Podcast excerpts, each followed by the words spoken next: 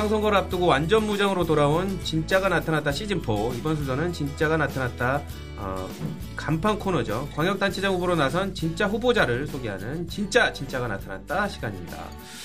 어, 오늘은 인구 100만의 광역시급 도시 특집으로 저희들이 준비를 한번 해봤는데요. 원래 이제 저 말고도 지금 다른 의원님 두 분이 도와주셔야 되지만 지금 국회 일정으로 제가 혼자 진행하도록 하겠습니다. 오늘 광역시급 도시특집 어, 이 후보님께는 감히 광역시급이라는 표현을 하면 안 될 것 같습니다. 왜냐하면 이미 광역시급을 넘어서셨기 때문이죠. 125만의 대도시를 뛰어넘어서 수원 특례시로 더 큰 수원을 완성하겠다라는 포부를 갖고 계신 어, 세계인이 부러워할 으뜸 수원을 만들기 위해 재선의 열기를 이어 삼선시장에 도전을 하신 염태영 후보님 나오셨습니다. 안녕하십니까 후보님? 예, 안녕하세요. 수원시장 후보 염태영입니다. 아, 박수 한번 치겠습니다. 감사합니다. 아, 요즘 너무 바쁘시죠? 일정도 예. 되게 많으실 것 같고, 지금 뭐 선거운동 하시느라 되게 바쁘실 것 같은데, 어, 저희 그 진짜가 나타났다 시즌 4 청취자 여러분에게 정식으로 인사 한번 해주십시오. 예, 더불어민주당 수원시장 후보 염태영입니다. 음, 저는 2010년, 2014년 민선 5기, 6기 수원시장을 했습니다. 네. 그리고 지금은 이제 3연임에 도전하는 삼선시장 목표로 지금 후보로 뛰고 있는 염태영이고요. 현재까지 수원에서는 삼선 시장이 없었습니다. 아, 그래서 최초의 시도이고요. 제가 지금 막 그, 용인의 네. 백군기 후보 선거사무소 개소식에 다녀왔는데 네. 어, 수원과 용인 이 주축이 돼서 어, 거기에 성남시장 출신의 이재명 경기도지사 후보와 함께 이 경기 남부권을 석권하고 경기도를 또 도지사를 탈환하는 목표를 갖고 뛰고 있다 이런 말씀 드립니다. 한 팀 원팀이군요, 원팀. 예, 아, 원팀. 예, 알겠습니다. 방금 말씀 주신 대로 어, 더불어민주당의 수원시장 후보이시고 재선 수원시장이기도 하십니다. 그 이- 예비 17일 날 예비 후보로 등록하기 전까지는 시장 업무도 보셔야 되고 선거 운동도 하셔야 되고 되게 바쁘셨을 것 같은데 뭐 24시간이 모자라셨을 것 같아요. 뭐 하루 일과 어떻게 진행이 되시나요? 예. 보통 어 아침 새벽에 일어나서 몇 시에 일어나시나요? 음 5시 정도 안팎으로 일어납니다. 그래서 아침 그날의 일정을 좀 점검하고요. 네. 어 그리고 보통은 이제 조찬 회의가 있는 날은 아. 어 6시 반쯤 나가게 되고요. 야, 그리고 없는 날도 어, 늦어도 8시에는 나옵니다. 아, 그렇게 하면 이제 오전에 정신없이 일 보고 네. 오후에 또 행사 많이 다니게 되고 네. 그리고 저녁 때 또 요청하는 각 단체 모임에 갔다가 마지막에는 문상까지 가게 되는 것이 보통 평일의 일정이고요. 네. 주말이면 더 바쁘죠. 토요일, 일요일 행사가 많으니까 제가 네. 전국 자치단체장 중에서 가장 많이 바쁘다고 그러면 이해하시겠어요? 아, 근데 가족들이 안 서운해 하시나요? 뭐 그럴 수 있죠. 당연히 서운해 하죠. 왜 제가 제일 바쁘냐면 네, 네. 어, 우리 시보다 큰 데는 다 광역단체 자치단체입니다. 어, 거기는 그렇죠. 구청장 이하는 광역단체장들이 보통 일을 일상적으로 보지 않습니다. 네, 네. 그러니까 그 서울시나 이를테면 뭐 대전시다 뭐 이런 네. 데는 다 자치단체를 관리하면 되는 것이 주요 업무라 그러면 네. 직접 우리 시 같은 경우 구청장을 제가 임명하기 때문에 구청과 아. 동일까지 다 제일이고 가장 많은 인구를 갖고 있고 아. 경기도 수부도시다 보니까 서울 아니면 경기도에서 행사가 있으면 그것까지 다 제일입니다. 네. 그러다 보니까 가장 바쁜 그리고 일과가 많은 자치단체장이다 이렇게 말씀드리는 것이 절대 허언이 아닙니다. 아, 그러니까 지금 뭐 광역시급이라고 제가 아까 설명을 드렸는데 뭐 이따가 예. 뒤에도 말씀을 드리겠지만 지금 어, 수원 수원시 인구가 지금 125만이죠. 예, 125만입니다. 그러면 지금 제가 얼핏 알기로는 광역시 중에서 수원시보다 작은 데도 이- 있는 걸로 알고 예, 있는데. 이를테면 네. 어, 울산이 아. 118만이고요. 아, 그렇구나. 그리고 어 우리가 제주도가 뭐 65만 또 어, 세종시가 뭐 20만 뭐 아. 괜히 특례시를 붙여달라고 하시는 게 아니었군요. 예. 아, 그렇군요. 이제 기초자치단체 중에 네. 어 100만이 넘는 도시가 우리가 아. 이제 125만으로 제일 많고 네. 그 다음이 창원과 고양이 한 105, 6만 정도 됩니다. 아, 그렇죠. 그리고 용인이 100만이 조금 전, 쪽 얼마 전에 넘었고요. 네. 100만 목전에 둔 데가 성남이라고 할 수 있습니다. 메머드급 그 어, 기초자치단체. 어쨌든 제가 이 부분을 이제 좀 물어보겠습니다. 수원 특례시를 주장하시는 우리 시장님, 시장 지금은 후보님이시죠. 염태영 후보님의 어, 그 수원시에 관련된 생각들을 조금 더 리얼하게 파악할 수 있는 더 리얼한 토크 시간을 가져보도록 하겠습니다. 아까 말씀 주신 대로 2010년부터 민선 5기, 6기 수원시장을 맡고 계셨고요. 어, 살펴보면 2014년 공약 이행감시 시민단체에서 실시한 법률 소비자연맹 공약대상 시상식에서 공약대상 영예를 안기도 하셨습니다. 경기도 평균 공약 이행률 65%를 훌쩍 넘기는 81.94의 이행률로 어, 경기도 31개 시군 중에서 1위, 그리고 전국 어, 221명 중에서는 4위를 차지했습니다. 이거는 뭐 거의 약속하신 거다 했다는 얘기인데 이런 특별한 비결이 있으신가요? 이거 다 하실 수 있으신가요? 예. 야, 약속 잘 지킬 수 있는 비결. 네. 그 간단히 말씀드리면 지킬 수 있는 약속만 하면 되죠. 아, 어, 예. 너무 싱겁나요, 그러면? 아, 아닙니다. 근데 어. 이게 참 어려울 것 같은데요. 예. 그렇다고 이제 지킬 수 있는 쉬운 공약만 한다. 그건 절대 아님이고요. 네. 그 제가 이번 선거 때도 아주 소중하게 그 내거는 어 그런 문구가 있습니다. 네. 중용 23장 첫 문장이 네. 작은 일도 무시하지 않고 최선을 다해야 한다입니다. 네. 작은 일도 무시하지 않으면 당연히 큰 일도 최선을 다하게 되니까 결국 공약을 잘 지킬 수 있는 방법입니다. 어, 사실 제 공약은 네. 제가 평가하거나 행정부가 행정 우리 관료들이 평가하지 않습니다. 민간위원이 참여하는 좋은 시정위원회라고 거버넌스 기구가 있는데 거기서 제 공약 이행을 점검을 합니다.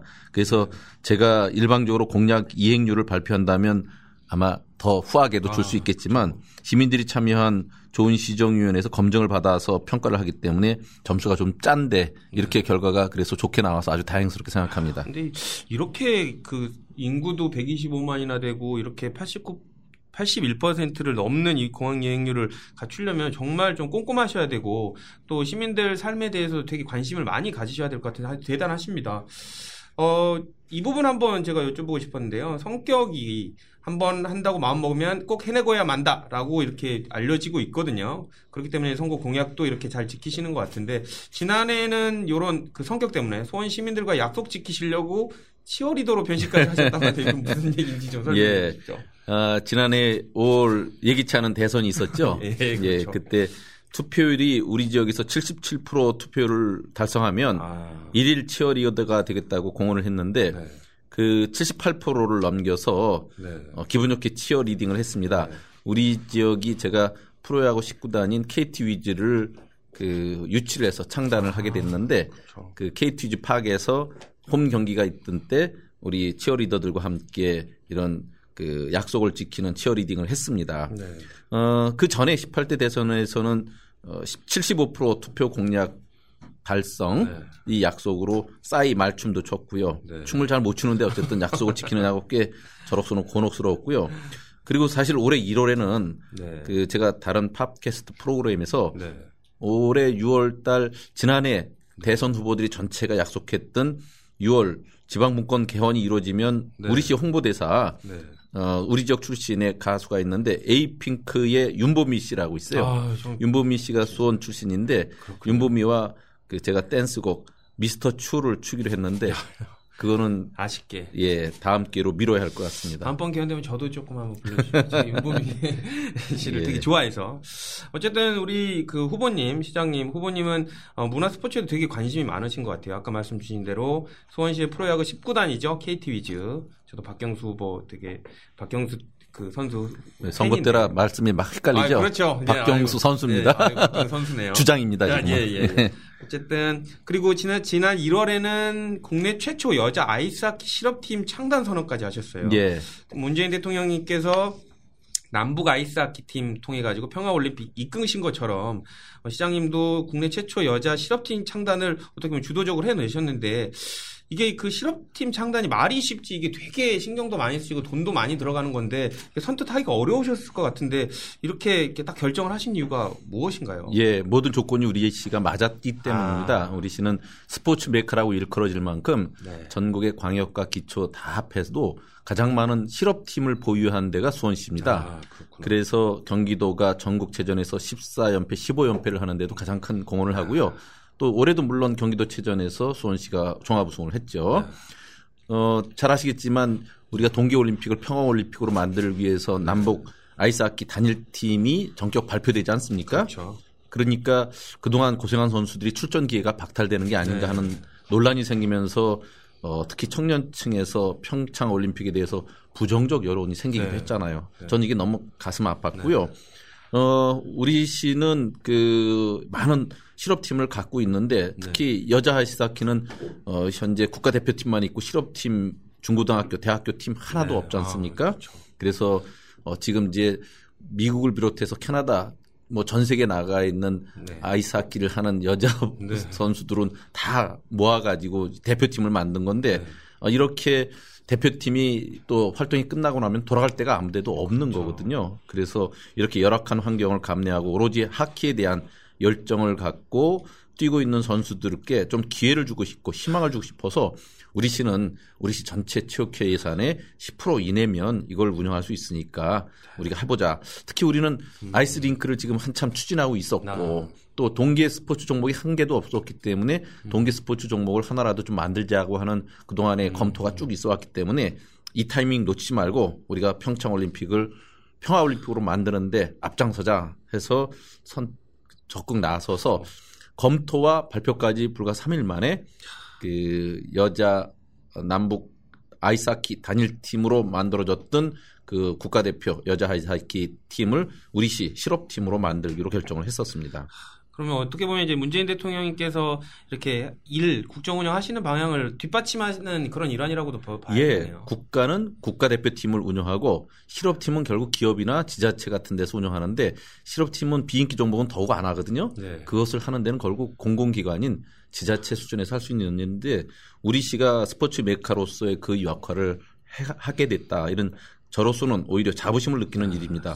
실업팀 창단 직후에 우리 여자 아이스하키 대표 선수들을 만났더니 그렇게 기뻐하면서 네. 그야말로 어, 울먹이까지 하는 그렇죠. 그런 모습들이 눈에 생생합니다. 대통령 국정 운영도 보좌하시고 이 시정 운영을 통해서 그리고 시민들 삶까지도 이렇게 어, 조- 좋은 질이 높은 삶을 만들어 주시려고 노력을 하시는데 지난 정권들이 다그 뭐, 그 야당 지금으로 보면 야당 정권이었죠. 7년간 야당 시장으로서 어, 어려움이 되게 많으셨을 것 같아요. 힘, 예. 힘드신 부분이 어떤 부분이 있으셨나요? 우선 제가 야당이어서 그런지 그 많은 사찰을 받은 게 아, 지난해에 그 국정원 MB 시절 국정원 문건이 아, 그 발표되고 외부에 공개됐을 때 보니까 31개 광역 기초 자치단체장들이 사찰을 받은 내용이 드러났지 않습니까? 여덟 개 광역 자치자치장과 또 23개 기초자치단체장의 사찰 내용이 드러났는데 누가 제일 많이 사찰 내용이 거기 적혀 있는지 아셨어요? 후보님 아니시고 예. 의외에 저였어요.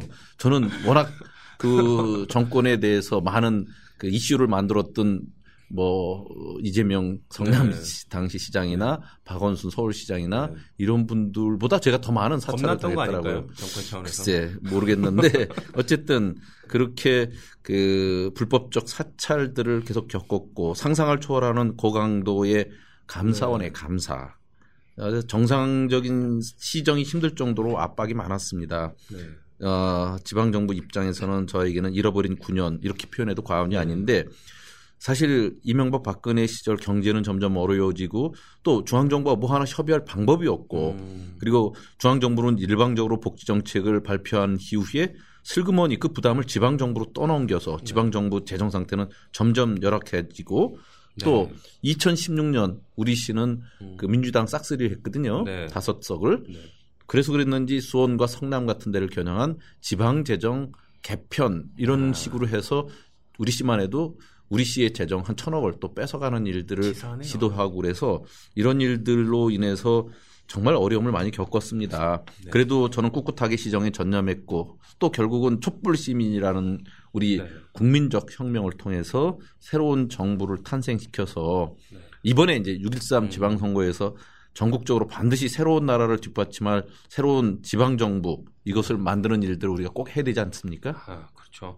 그 야당 시장으로서도 이렇게 많은 일을 하셨으면 당시에 정부가 그러니까 박근혜 정권이나 이명박 정권 때 좀 도와줬으면 더 많은 일을 하셨을 수 있었겠네요. 뭐 지난 일이지만 그렇게 됐으면 얼마나 좋았겠어요. 그러니까요. 아이고 이렇게 도시의 발전을 더디게 하는 것도 정권 잘못된 정권의 탓이기도 합니다.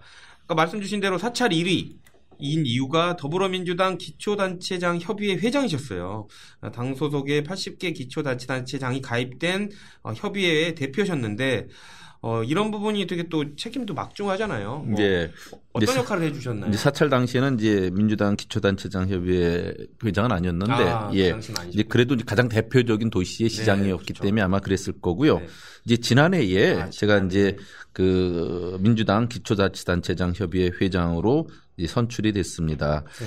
음, 전국에 광역이 17개가 있고 기초가 226개가 있어서 전체가 네. 243개가 자치단체입니다. 아, 지난 이제 지방선거 2014년 지방선거를 보면 광역지자체 선거에서는 민주당이 조금 앞섭니다. 네. 9대 8 뭐 이런 식으로. 근데 기초지자체만 놓고 보면 어, 지금의 이제 자유한국당 소속 단체장들이 훨씬 더 많습니다. 네. 이제 새 정부가 들어서면 기초지자체까지 참여하는 이제 제2국무회의를 계획하고 있기 때문에 네. 원활하게 중앙정부와 지방정부가 협력하기 위해서는 이번 지방선거에서 민주당이 다부, 다수당이 되어야 되고요. 네. 그래서 민주당 기초단체장 대표가 제2국무회의, 국무회의에 기초단체장 대표로서 참석할 수 있도록 해야 되거든요. 네. 그래서 저는 이번 선거에서 광역도 압도적으로 민주당이 이기겠지만 네. 기초자치단체도 기존의 120석, 80석이 아니라 새롭게 120석 이상은 최소한 얻어야 된다 이런 생각을 합니다. 그 기초 단체장 협의회 작년에 맡으셨기 때문에 이제 선거 분석까지 해주셨는데 이번에는 이제 국민의 민심이 더불어민주당을 어, 선택해 줄 거라고 이렇게 생각을 하고 계시는 거군요. 예, 그랬으면 좋겠고요. 네. 어, 일단은 국민들이 도저히 그 저렇게 막말과 국민을 우롱하는 세력에게는 한 표도 주지 말으셔야 된다. 아. 그래서 정치 개혁을 이룰 수 있도록 네. 해줘야 되고 지금 지난하게 여러 가지 어려움 속에서 어, 한반도 평화를 이루고 가는 그 문재인 대통령께 힘을 실어드려야 되지 않습니까? 이런 일이 이번 지방선거에서 반드시 나타나야 된다고 생각을 합니다. 정치자 여러분들 지금 그 후보님께서 말씀 주신 이 부분 따서 이렇게 트위터에 한번 돌려주십시오. 실시간 검색어 1위를 한번 하실 수 있도록 도와주시기 바랍니다.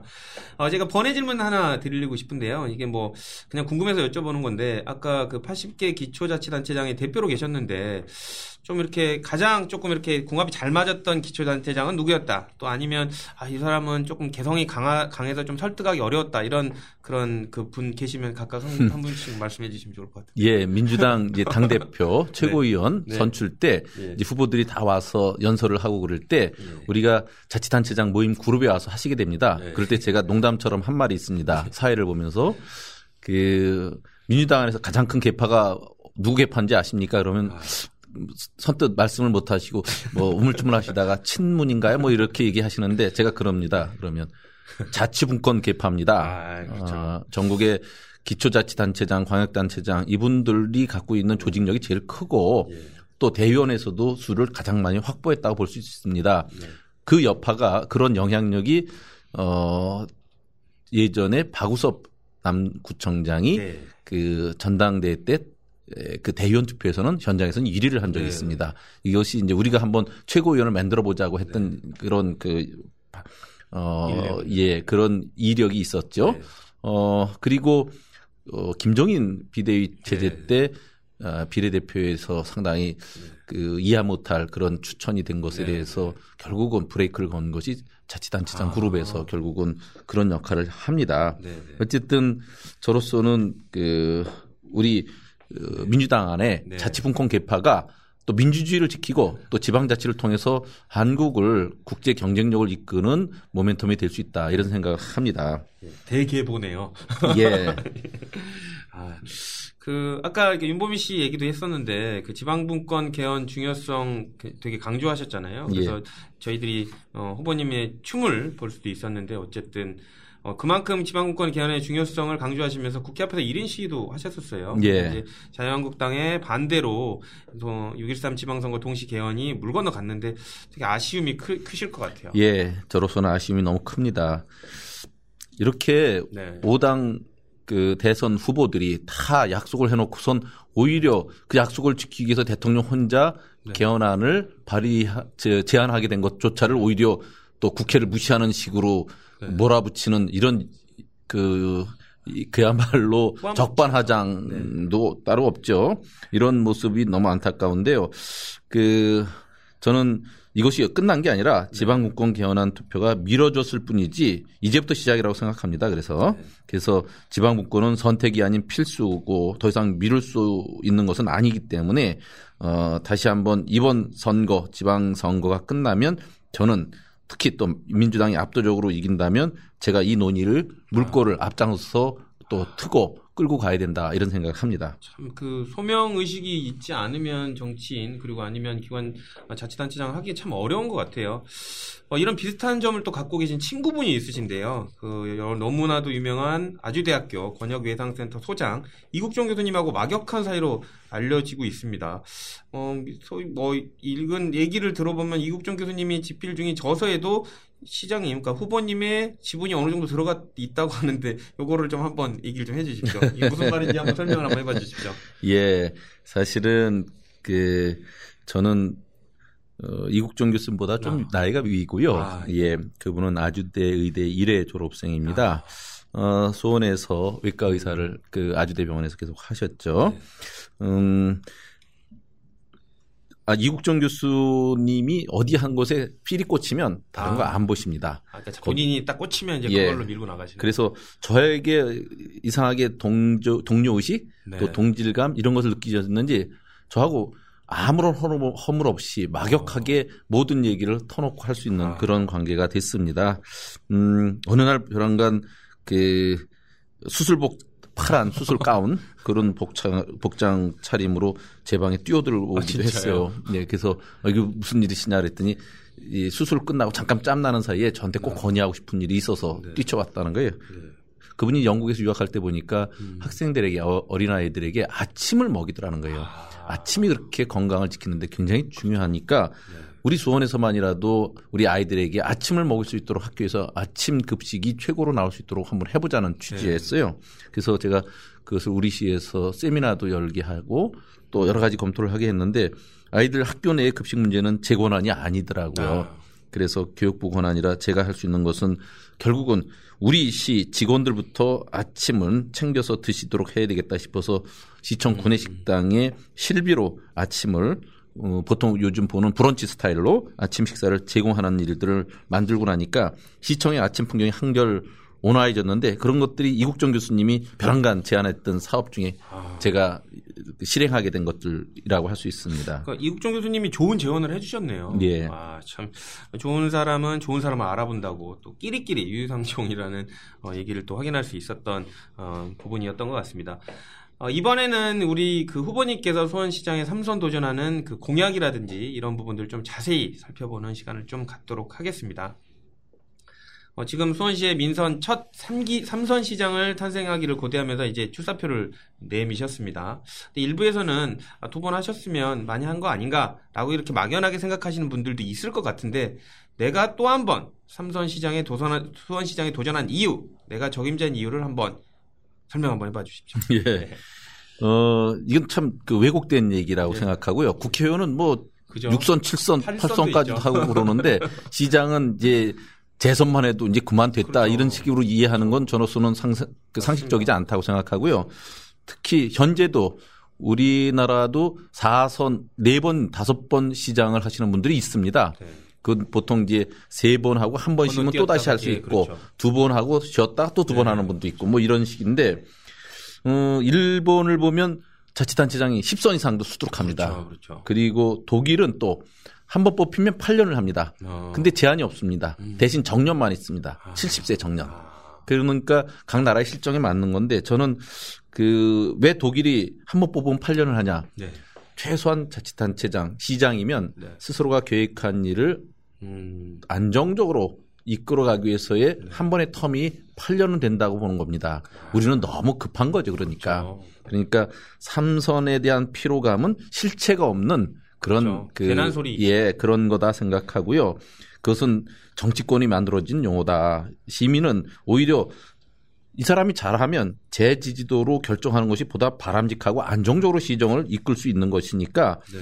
타성에 젖지 않고 혁신을 게을리하지 않은 혁신을 그 끊임없이 추진하면 저는 시민들에게 계속 평가를 받을 수 있다 생각하고 선택을 받을 수 있다 생각합니다. 네. 그 대신 저는 한국적인 실정을 보면 3선 정도는 적절하다 하는 정도 하고요. 4선, 5선 하는 것으로서는 저로서는 음. 더 이상은 그 기대하지는 않습니다.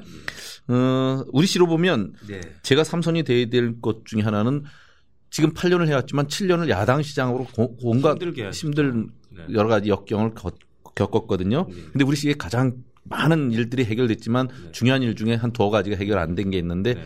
그것이 수원 비행장 이전 문제와 아. 수원 공군 비행장으로 있거든요. 예. 공공항 이전 문제와 또 이렇게 125만의 도시에 기초자치단체로 있어서 불이익받는 것이 너무 많기 때문에 네. 어, 일본이라든지 유럽 스타일로 100만 도시 이렇게 큰 도시 거점 도시들에게는 광역 안에 있더라도 네. 특별한 행정적 재정적 권한을 주는 특, 특별한 특례시 조항 그래서 수원 특례시 관철 이런 것들이 제가 해야 될 일이고 네. 힘 있는 여당 시장으로서 마무리를 할 수 있는 일이어서 네. 삼선에 도전하게 된 겁니다. 그렇죠. 방금 이제 후보님께서 말씀 주신 대로 지금 뭐 원래 이제 그 지방자치 제도에 의해서 이제 그 기관장을 하시면 마무리할 수 있도록 도와줘야 되는데 지금 대한민국 너무 좀 빠르다 회전이 이런 좀 비판도 있고요. 아까 지적해 주셨지만 시장 두 번 한 게 긴 거면 팔선 국회의원은 신선입니다. 여러분 알아, 알아두셔야 될 것 같고 그 말씀 주신 대로 지금 인구 125만이에요 수원시가 그런데 아까 현행 획일적인 지방자치 어, 제도 때문에 지금 일반 도시로 분류되어 있습니다. 그래서 어, 수원 특례시 주장을 하고 계신데 어, 크기는 광역단체급인데 지금 옷을 너무 작은 옷을 입고 있다는 건데 이 특례시라는 걸 정확히 어떤 의미를 갖고 있는 건지 좀 설명을 한번 해봐 예, 주십시오. 이거는 벌써 오래전부터 100만 이상 된 도시는 광역 안에 있더라도 기초지자체의 지위를 유지하면서 보다 광역시급 위상에 걸맞은 행정적, 재정적 자치 권한만 좀 일부 더 주는 거예요. 아, 그래서 일본은 이것을 정령 지정시라고 이미 일컬어지고 시행하고 있는 지가 오래됐습니다. 어, 지금 그 여러 번 말씀드렸지만 수원은 인구가 125만 대도시입니다. 네. 이 안에는 급속한 인구 증가로 인해서 교통, 환경, 문화, 체육, 복지 시 전 분야에서 시민의 서비스 수요가 급증하고 있는데도 네. 획일적인 자치 제도로 인해서 행정과 재정의 심각한 비효율은 물론이고 또 원활한 시민 서비스 네. 제공에도 어려움을 겪고 있습니다. 네. 그래서 조금만 무슨 일을 하려도 우리 울산보다도 모든 그 자원이 인력 자원과 네. 그 모든 시민 수준이 높은데도 불구하고 도지사와 협의하지 않으면 안 돼요. 어, 우리 시는 거기는 그냥 하죠. 거기 광역시니까. 그리고 또 거기에 공무원들은 우리보다 직급이 하나씩 다 높습니다. 아, 그리고 공무원 1인당 주민의 수가 거기는 200인이 안 됩니다. 네, 네. 우리는 400인이 넘습니다. 너무 많은 거네요 지금. 그 차이가 너무 큰 거예요. 아, 그래서 이러한 불공정, 불평등을 해소하기 위해서 이미 지방자치를 실시하고 있고 또 분권이 확실히 자리 잡은 나라에서는 이미 하고 있던 일을 오래전부터 행안위 소속된 국회의원들이 그 100만 도시급에 대한 특례 시를 입법 발의해 놓은 상태예요. 아, 그리고 문재인 대통령께서도 창원에 가셨을 때 창원이 인구 105만인데 계속 광역시를 주장하니까 네. 저 경남에서 분리되는 광역시가 아니라 경남 안에 있더라도 행정적 재정적 권한을 좀 더 용인해주는 아, 특례시 같은 것으로 문제를 해결하자고 이미 공언을 하셨어요. 음, 그것이 이제 국정기획자문위원회에서 100대 과제 안에 100만 도시급에 대해서는 특례시라고 하는 것으로 좀 행정적 재정적 권한을 인정하자고 하는 것이 또 그 새 정부의 약속이기도 하고요. 아, 물론 박근혜 정부 시절에도 약속됐던 건데 그렇죠. 지켜지지는 않았었고요. 그 정부는 뭐 원래 지키는 약속이 별로 없어가지고 뭐 예, 그분- 힘드셨을 것 같아요. 그렇죠. 필요성은 충분히 있고 지금 논의도 되고 있는 것이기 때문에 지금 후보님께서 말씀하시는 게 어느 정도 어느 딴 정부보다도 더 현실화가 되게 어, 많이 목전에 와 있는 상황인 것 같습니다. 요거 한번 여쭤보고 싶은데요. 일자리 시장을 자청하셨어요. 그러면서 문재인 대통령이 일자리 대통령 자청하신 것처럼 일자리 시장을 자청하면서 일- 청년 일자리 창출을 최우선 과제로 삼고 계십니다. 어, 청년들이 그 일자리를 얻을 수 있는 방법을 찾기 위해서 지속적인 토론회도 하고 계시고 똑똑한 일자리 창출에 앞장서고 계신데요. 이런 일자리 늘리기 정책으로 자립형 경제 전략인 수원 노믹스라는 걸 추진하겠다고 말씀을 하셨는데 이것도 설명을 한번 부탁드립니다. 예. 어, 제가 대통령 업무 지시 1호인 일자리에 대해서 네. 대통령 소속의 일자리 위원회라는 것이 있지 않습니까? 그렇죠. 네. 거기에 광역과 기초를 포함해서 지자체장 중에서는 유일하게 거기 위원입니다. 아, 그거는 어, 고용노동부 평가에서 네. 우리 씨가 일자리 부분에 대해서 3년 연속 대상 받고 이랬던 것들이 다 감안됐던 아. 것 같고요. 그동안 특히 청년 일자리에 대해서 제가 새로운 선도적 모델을 계속 네. 만들어 갔던 것들이 아마 또 음. 그런 그 선임 배경이 되지 네. 않았나 싶습니다. 지금 저한테 그 여- 무- 물어보신 그 수원 네. 노믹스 네, 수원노믹스. 예, 지방 분권을 위해서는 자립형 경제 전략이 필요하고 또 요건 일자리 정책을 넘어서서 네. 미래의 먹거리 이것을 준비하는 수원 노믹스를 추진해야 한다 하는 아. 것 때문에 그렇게 이름을 저희가 붙여본 거예요. 네. 이거는 이제 첨단 산업을 활성화하는 것을 적극 지원하고 네. 또 우리 지역의 산업단지 내에 드론과 로봇 산업 생태계가 조성될 수 있도록 그런 아. 일을 적극적으로 우리가 견인해내고요. 네. 또 우리 시가 내년이면 컨벤션 센터를 준공하고 아. 또 수원 고등법원, 수원 고등검찰청이 오픈하게 돼요. 네. 그래서 MICE 산업과 법률 서비스 산업 그리고 우리는 세계 문화유산 화성이라고 하는 게 있거든요. 네. 800만 관광객이 연간 찾는데 그렇죠. 이것과 연계시킨 관광 산업 이것이 서로 시너지를 이루면서 발전을 촉진할 수 있도록 하는 것이 결국은 수원 노믹스의 중심 내용이라고 할 수 있고요. 어, 거기다 하나를 덧붙인다면 네. 그 수원 군공항 이전 부지에 그 우리가 이제 그 판교에서 보는 네. 그런 식의 수원형 실리콘밸리를 조성해서 수원의 미래 먹거리 100년을 준비하겠다는 거거든요. 예. 좋은 일자리는 당연히 확대되고 수원의 지역 경제는 활성화되는 이것이 수원 노믹스라고 할 수 있습니다. 수원 노믹스 그러니까 지금까지 했던 결과물들이 어떻게 보면 이번 시장 임기에 나오게 되기 때문에 되게 중요한 순간이네요. 예. 그렇기 때문에 마무리를 원활하게 하기 위해서도 이번 시장이 잘 뽑혀야 된다라는 거를 지금 알 수 있는 상황이고요. 어, 지금 교육 정책 관련해서 한번 교육 환경을 환경 관련해서도 한번 제가 여쭤보고 싶은데요. 2010년에 민선 5기부터 시작을 하셔서 2011년도에는 초등학교 전학년으로 2013년도에는 소원시대 모든 유치원과 초중학교 무상급식이 지금 시행되고 있습니다. 이제 고등학교만 남았는데 뭐 어떻게 고등학교도 당연히 실행을 하실 건가요? 예. 이미 조례가 제정됐고 아, 어, 약속을 했고요. 저는 그 대신 선거 전에 선심성으로 하지 않기 위해서 네. 올 하반기에 하기로 이미 약속을 했습니다. 그래서 고등학교 무상급식이 그 올 하반기부터 하는데 한꺼번에 다 하면 고교의 그 일종의 이제 인프라 네. 그 급식과 관련된 여러 가지 시설들이 완비되지 못하기 때문에 어 우선 올해 하반기에 고등학교 무상급식은 3학년을 우선 시행하고요. 네. 그리고 내년 더 확대해서 전면 시행으로 나가거든요. 네. 어, 그, 그 외에도 우리로서는 교육 환경에 대한 투자를 많이 합니다. 네. 어, 그래서 지난번에 국감장에서 김병욱 의원이 이제 네, 네. 조사한 것에 발표를 해보니까 전국에서 가장 많은 교육 환경 개선을 지자체가 투자한 1위가 수원으로 밝혀졌더라고요.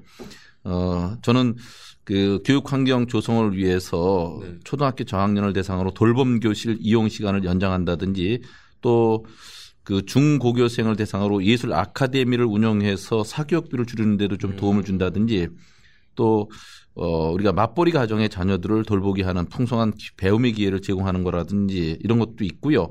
또 교복비도 만만치 않습니까? 그렇죠. 그래서 올해부터 이제 중고교 신입생들에게 무상 교복을 지원하는데 이것도 아, 어, 상반기 하면 선거 앞둔 또 선심성으로 비칠 것 그렇죠. 같아서 그것도 가을 학기 때 우리는 시작한다고 이미 약속을 했습니다.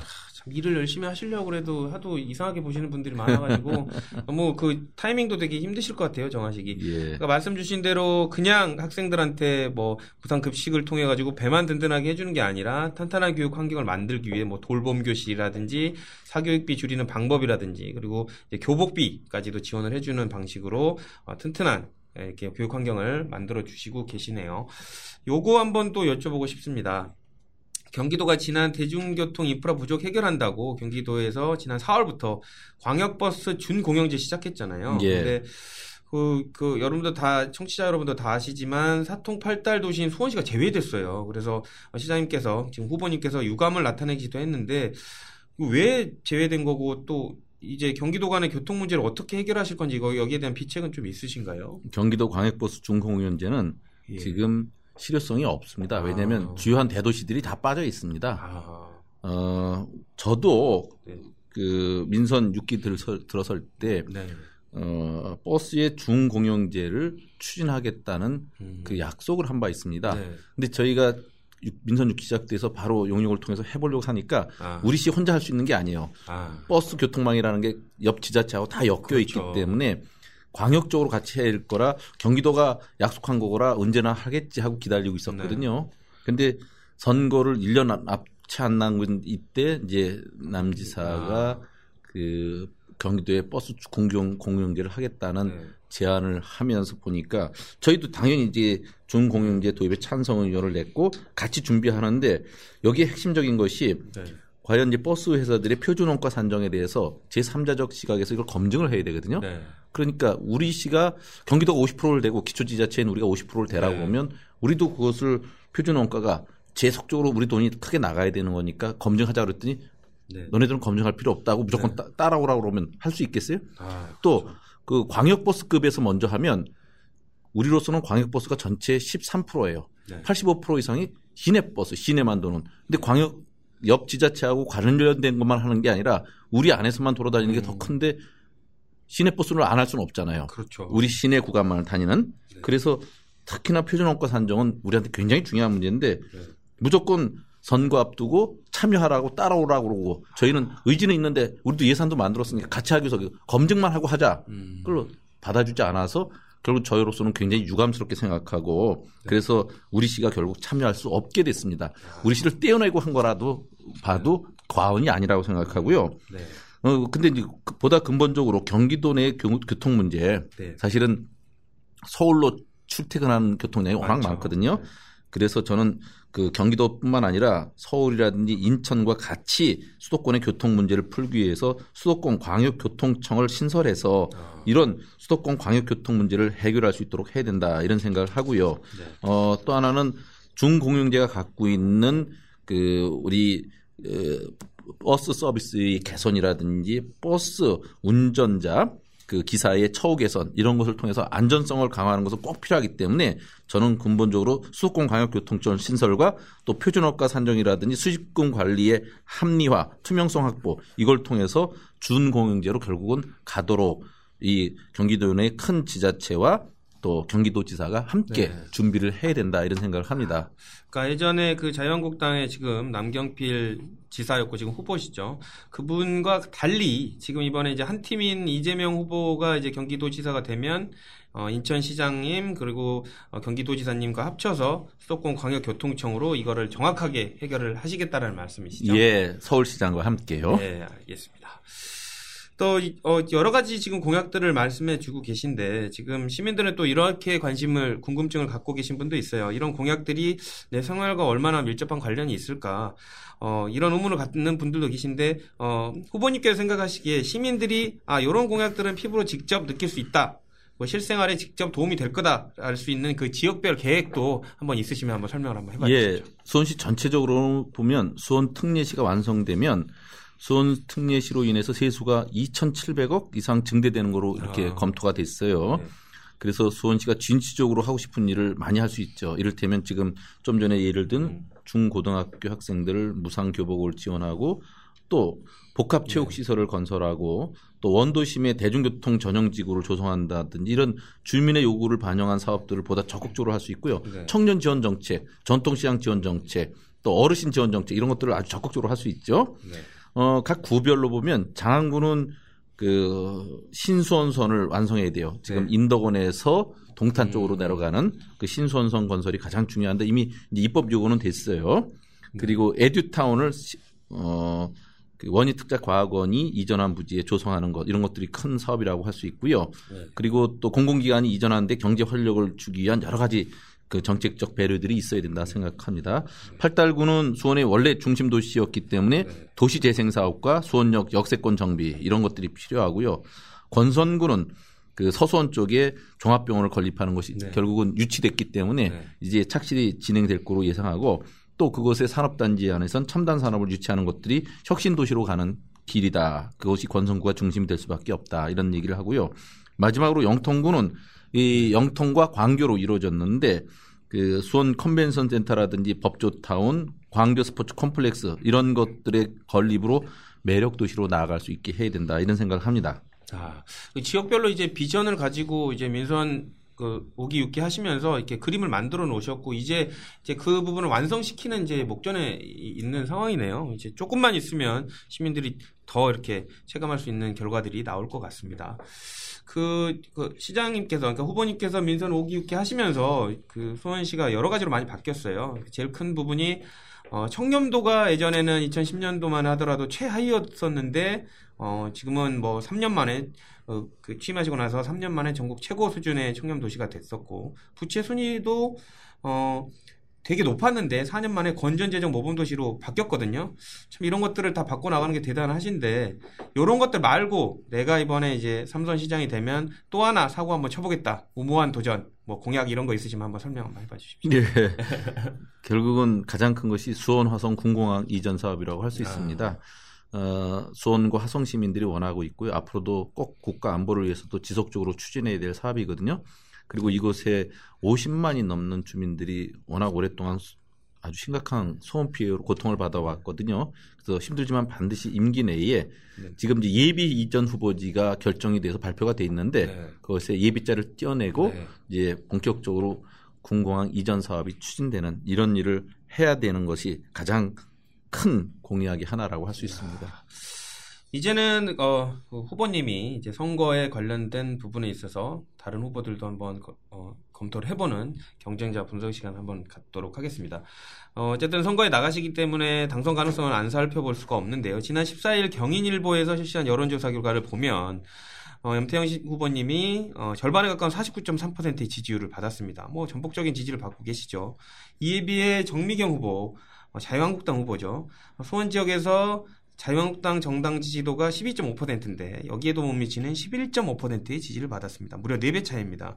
저는 정미경 후보가 수원시장에 나간다는 것 자체를 어, 이 방송을 준비를 하면서 알았습니다. 원래 이제 방송 나가면서도 뭐 많이 배웠던 분인데 어쨌든 뭐 존재감에서도 확연한 그 상황을 나타내고 있는 것 같아요. 뭐 시민들도 당연히 그 시, 후보님을 필요로 하는 것 같은데 그 동안의 성과가 이제 인정받고 마무리해달라 이런 시민들의 요청인 것 같아서 기분이 좋으시겠어요. 어떠십니까?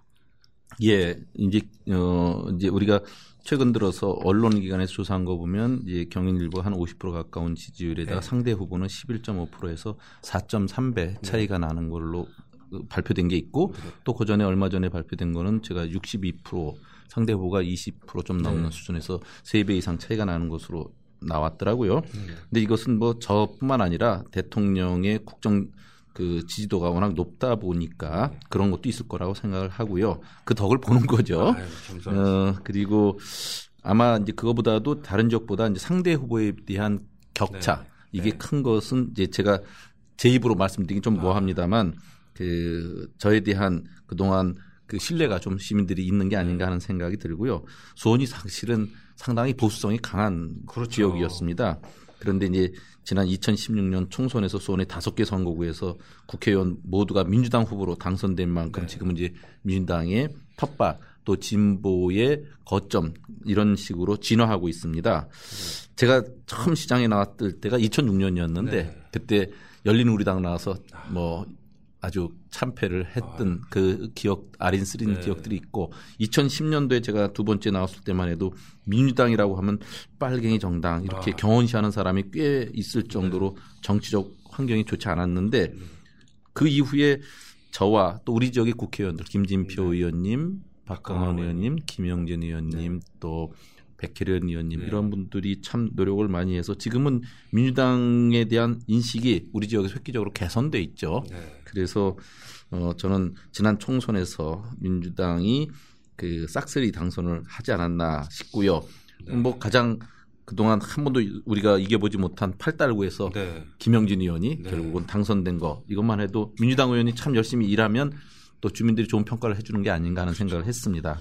그 방금 말씀 주신 대로 이제 수원시가 뭐 어느 정당을 지지하는 것도 있지만 일 잘하는 사람들을 골라서 이렇게 밀어준다는 거 이런 부분을 봤을 때 어, 우리 후보님의 당선은 뭐 따놓은 거 아닌가라고 생각이 됩니다. 저 개인적으로 제가 이렇게 말씀을 드려야지 또 이렇게 청취자 여러분들이 이렇게 계속 전달해 드립니다. 직접은 말씀 못하는 거 제가 해드립니다.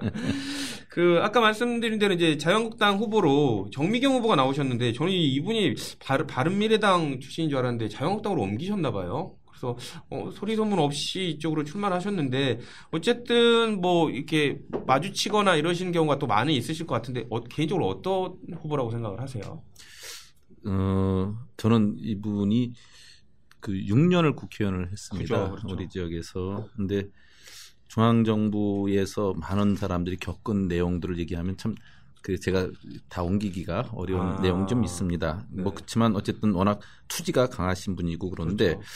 음, 올해 그 이번 6.13 지방선거를 앞두고는 수원 지역에서 아주 어느 선거에서 없었던 현상이 있는데 지금은 네. 야당이 된 자유한국당 측에서 아무도 수원시장 후보로 나서지 않는 기현상이 아. 있었어요. 어, 그 이제 그 승산이 그만큼 없는 선거였다 이런 생각이 드는데 음. 그런 내막이 있었는지는 모르지만 그 결국 자유한국당 홍준표 대표가 대학과 검찰 후보인 정미경 네. 전 의원을 수원시장 후보로 전략 공천을 네. 했습니다. 네. 저는 사실 그때까지도 정미경 후보가 바른정당 소속인지 자유한국당 소속인지 그 소- 공천 소식을 들고 저도 아. 알게 됐거든요.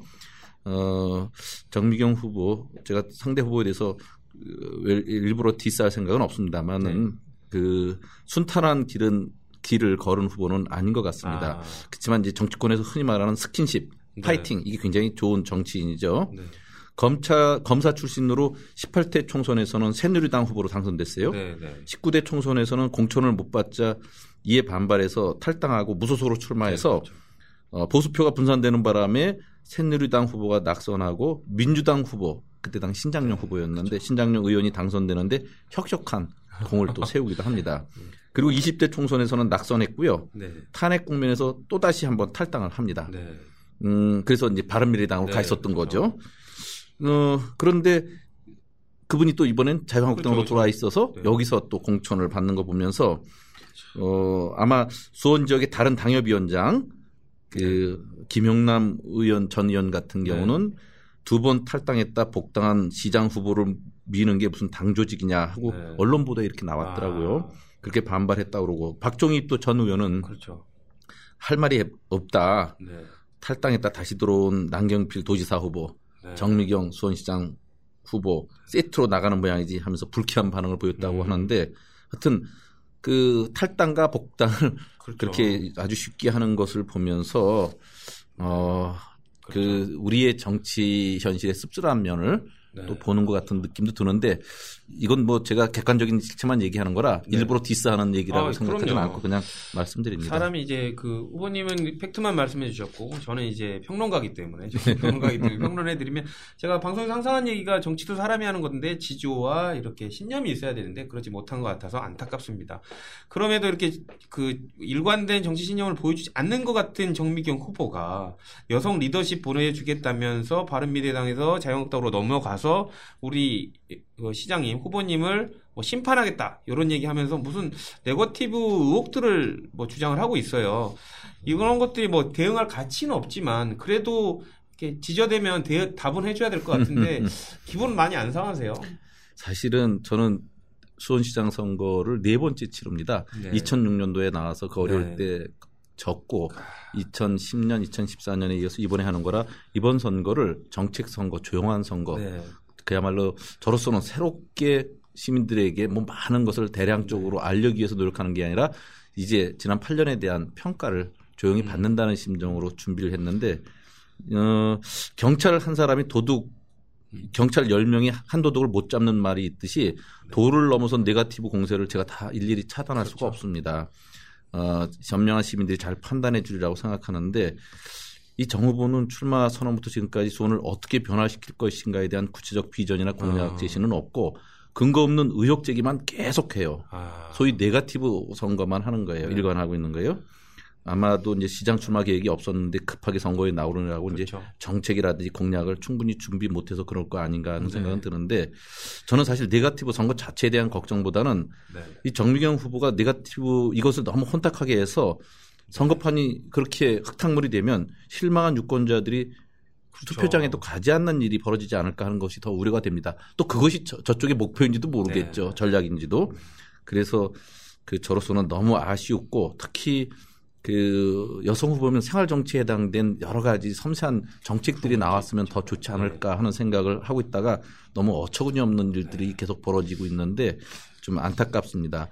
어 그리고 그렇게 그 네가티브 하는 것에 이를테면 지난 2014년 선거 때 상대 후보가 저를 이제 네. 그 모함해서 한 네. 것들이 있는데 검찰에서 1년 동안 조사하고 무혐의로 끝났어도 그것을 일부 변형시켜서 계속적으로 그것만을 네. 그 집중적으로 하고 있어서 참으로 안타깝다. 그리고 네가티브가 네. 유권자의 마음을 살아서 봐서 표로 연결시킬 수 있다고 생각하는 것은 너무 구시대적 아닌가. 그럼요. 선거판만 유권자만 정말 심란하게 하고 속상하게 하는 게 아닌가 하는 생각이 듭니다. 어, 그리고 엊그저께는 지난 금요일 날 그 후보가 제 의혹을 제기하는 기자회견을 하겠다고 수원시 의회에 네. 세미나 실 대관 신청을 했다 거절당했는데 그날 낸 보도 자료를 보니까 네. 걱정이 되더라고요. 논평 제목이 염태용 수원시장의 야당 후보 선거 운동 방해에 대해 강력 규탄한다 이런 식으로 돼 있어요.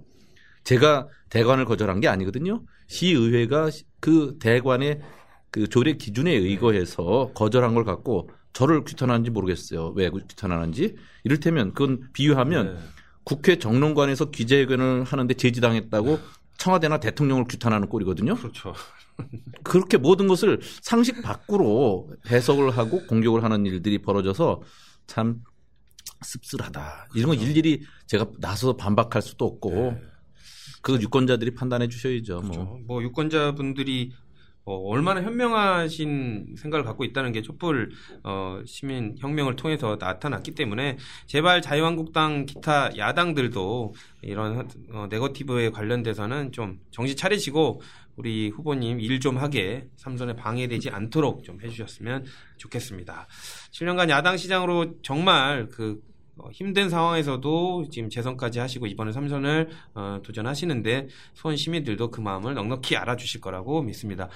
어, 시장님 오늘 뭐 바쁘신데 시간 내주셨는데 진사를 애청하시는 시청자, 어, 정치자 여러분과 당원 동지 여러분한테 마지막으로 예. 한 말씀 해주십시오. 지난주에 국회의원회관 대회실에서 중앙당 선대위의 출범식을 겸한 공천장 수여식이 네. 있었습니다. 그날 이제 17개 광역 시도지사 후보 그리고 전국의 시장, 군수, 구청장 후보들이 현장에서 만났고 또 어, 광역 시도지사 후보들이 공천장을 그중 대부분 다 그 자리에서 받았습니다.